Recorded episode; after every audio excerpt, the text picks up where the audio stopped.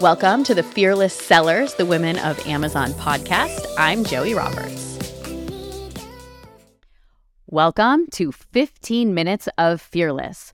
We are digging into advanced strategies for scaling your Amazon business. Welcome, Jamie Davidson. Hey, Joey. Great to be here.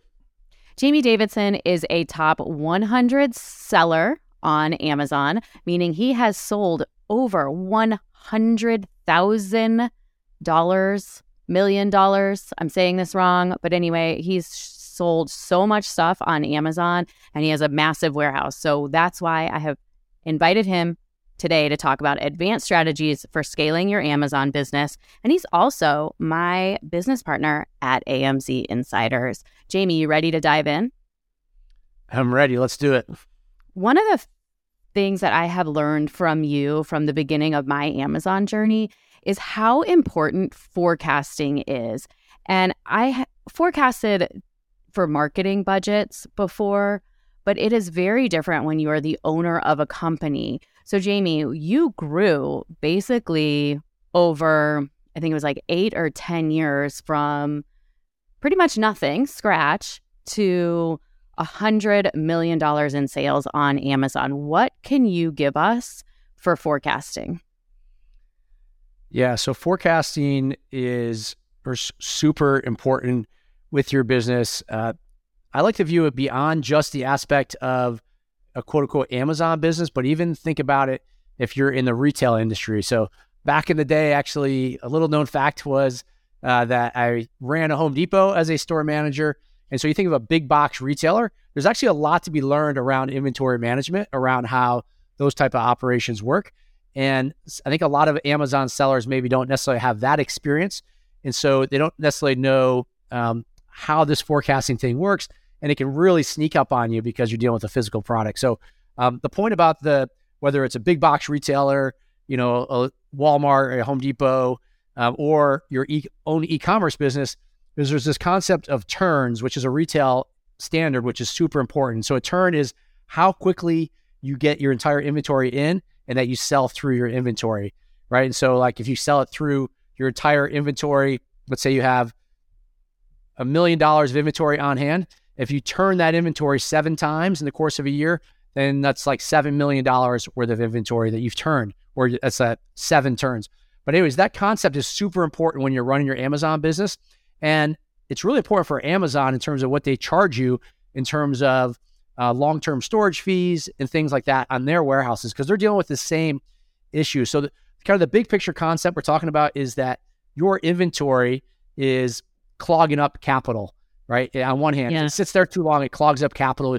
And the way you, the way, and this is what we did, is the way you make a lot of money is you turn that inventory quickly, right? And so, and that can be tricky because uh, it's a very fine balancing act to the point of forecasting about how long, you know, how much inventory you have, how much you don't. But at the extent you can get inventory in and move it out quickly, then your return on capital, the return on those dollars you're putting towards inventory goes way up. Um, but if you mess it up, and you don't have any understanding of your forecasting, uh, either way, you, then you're out of stock, or then, then, of course big problems happen. But I'm happy to go more in depth uh, as needed. And I remember when I was scaling in my business, and I came to you because I was trying to forecast for the next um, quarter, let's say, like quarter and a half, and I had to write a huge check for the amount of inventory that I wanted to turn. And it was hard. And I came to you and I was like, this is how much money I actually have to write. And, you know, I was like pulling in $300,000 a month at this time. So I was on my way up. Um, and you gave me good advice. Do you remember what the advice was? Uh, I think it was something on like get used to spending a lot of money on inventory if you if you grow. But uh, I remember that point. But uh, not yeah, it was else. something you said you better get used to it. And I was like, ooh, I was like, I better forecast better so that it doesn't feel so painful when I have to write those checks, like anticipating that those big checks are coming. Um, and speaking of your past life at Home Depot, y'all, Jamie Davidson's current warehouse in Atlanta looks just like a Home Depot. The first time I walked in there, I was like, Oh, Home Depot. So yeah, that comes full circle that you started out your uh, career at Home Depot. Yeah, it was it was uh, not always fun there, but you do learn a lot of fundamentals of at least this aspect of this topic. From I had an advantage with that experience. Um, uh, just a couple other things I would add to kind of more granular, uh, specific on the Amazon world is when it comes to forecasting. You know, it's really about understanding uh, your sales rate. You've got to really forecast that you know what your current rate is, but your historical uh, trends are, and then understand like the market trends a little bit. Like I know, you know, as we get into Q3 and Q4 with the holiday sales, of course, the trajectory for most products is going to change a lot. Um, so you've just got to make sure you do, and it's not super complicated. You can do it as simple with an Excel spreadsheet. We did that. As you get bigger and grower, there's there's certainly more advanced tools uh, you can do that. But you just have to have a really good sense of what your historical rate has been, your rate of sales, and then any current factors or any factors you see coming up that it may increase or decrease your sales. Yeah, that's good advice, especially because you have to have your inventory management down so that your replenishment process is dialed in. And when we're coming up to, especially going into Q4, um, what what do you recommend? Because I would say most products on Amazon are going to see some big growth in uh, mm-hmm. December, well, November and December. Yeah, so a couple things come to mind way, which is you know just building off these self forecasting tools. Uh, again, nowadays there's more tools than ever available. So I would look into looking at one of the automated inventory management tools.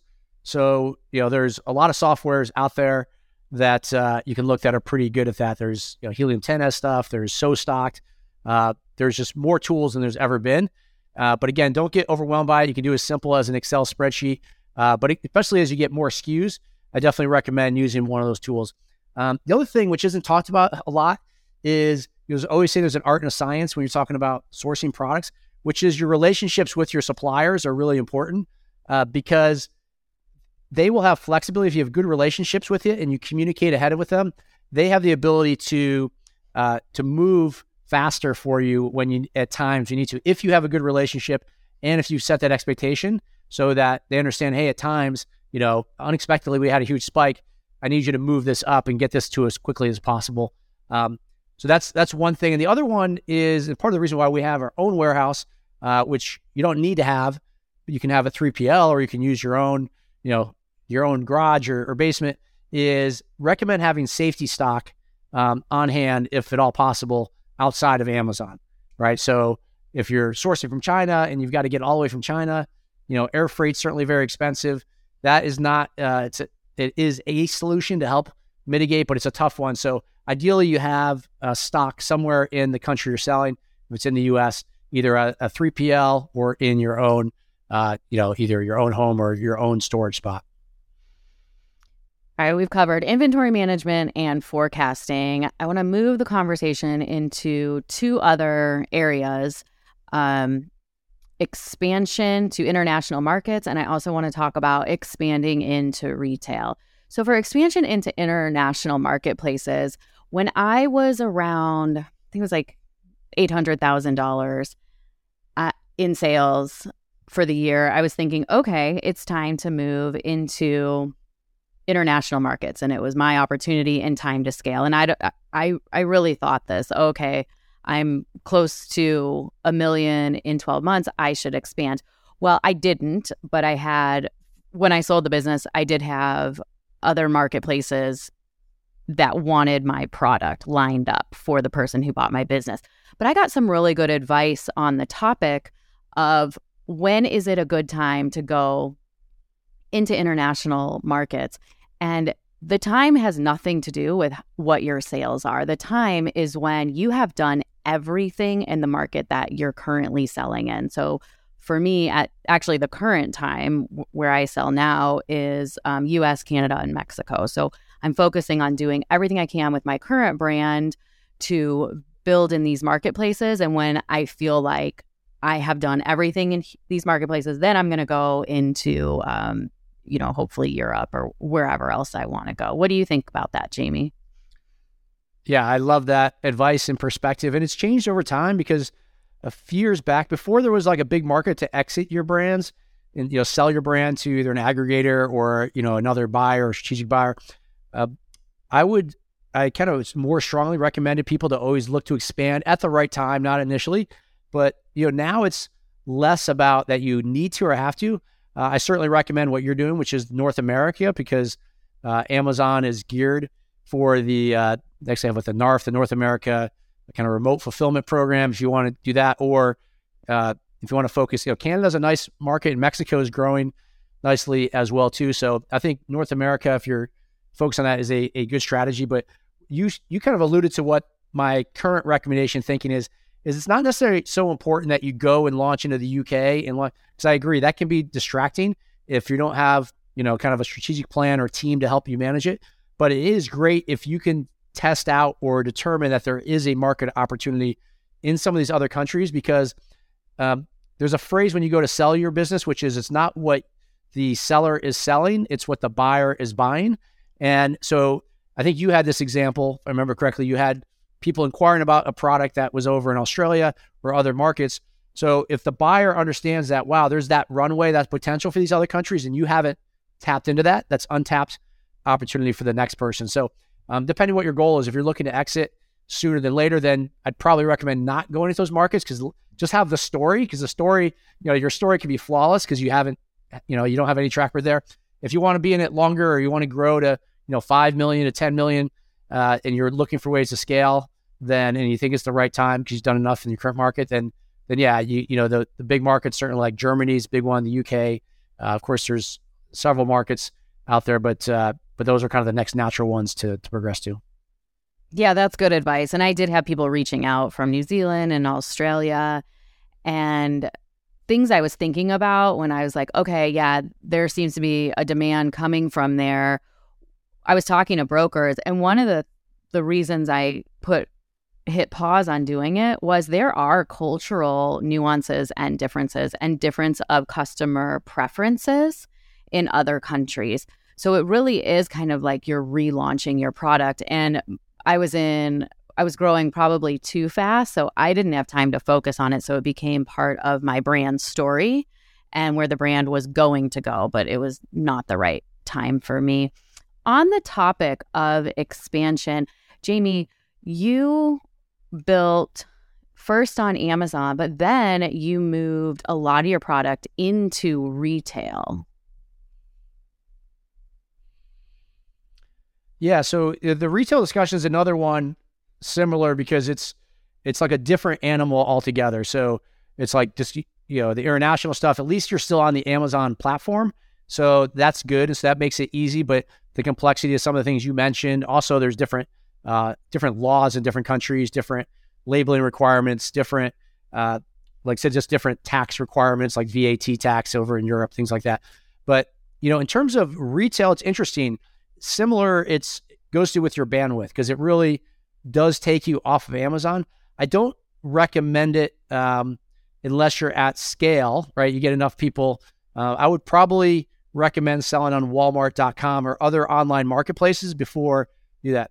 Uh, the pros of it, it is a good opportunity. You can get really good, uh, kind of steady margins. So, like, there's a, a young man here who's actually Amazon business struggled a little bit for the last few years multiple seven figures, but his margins have really struggled.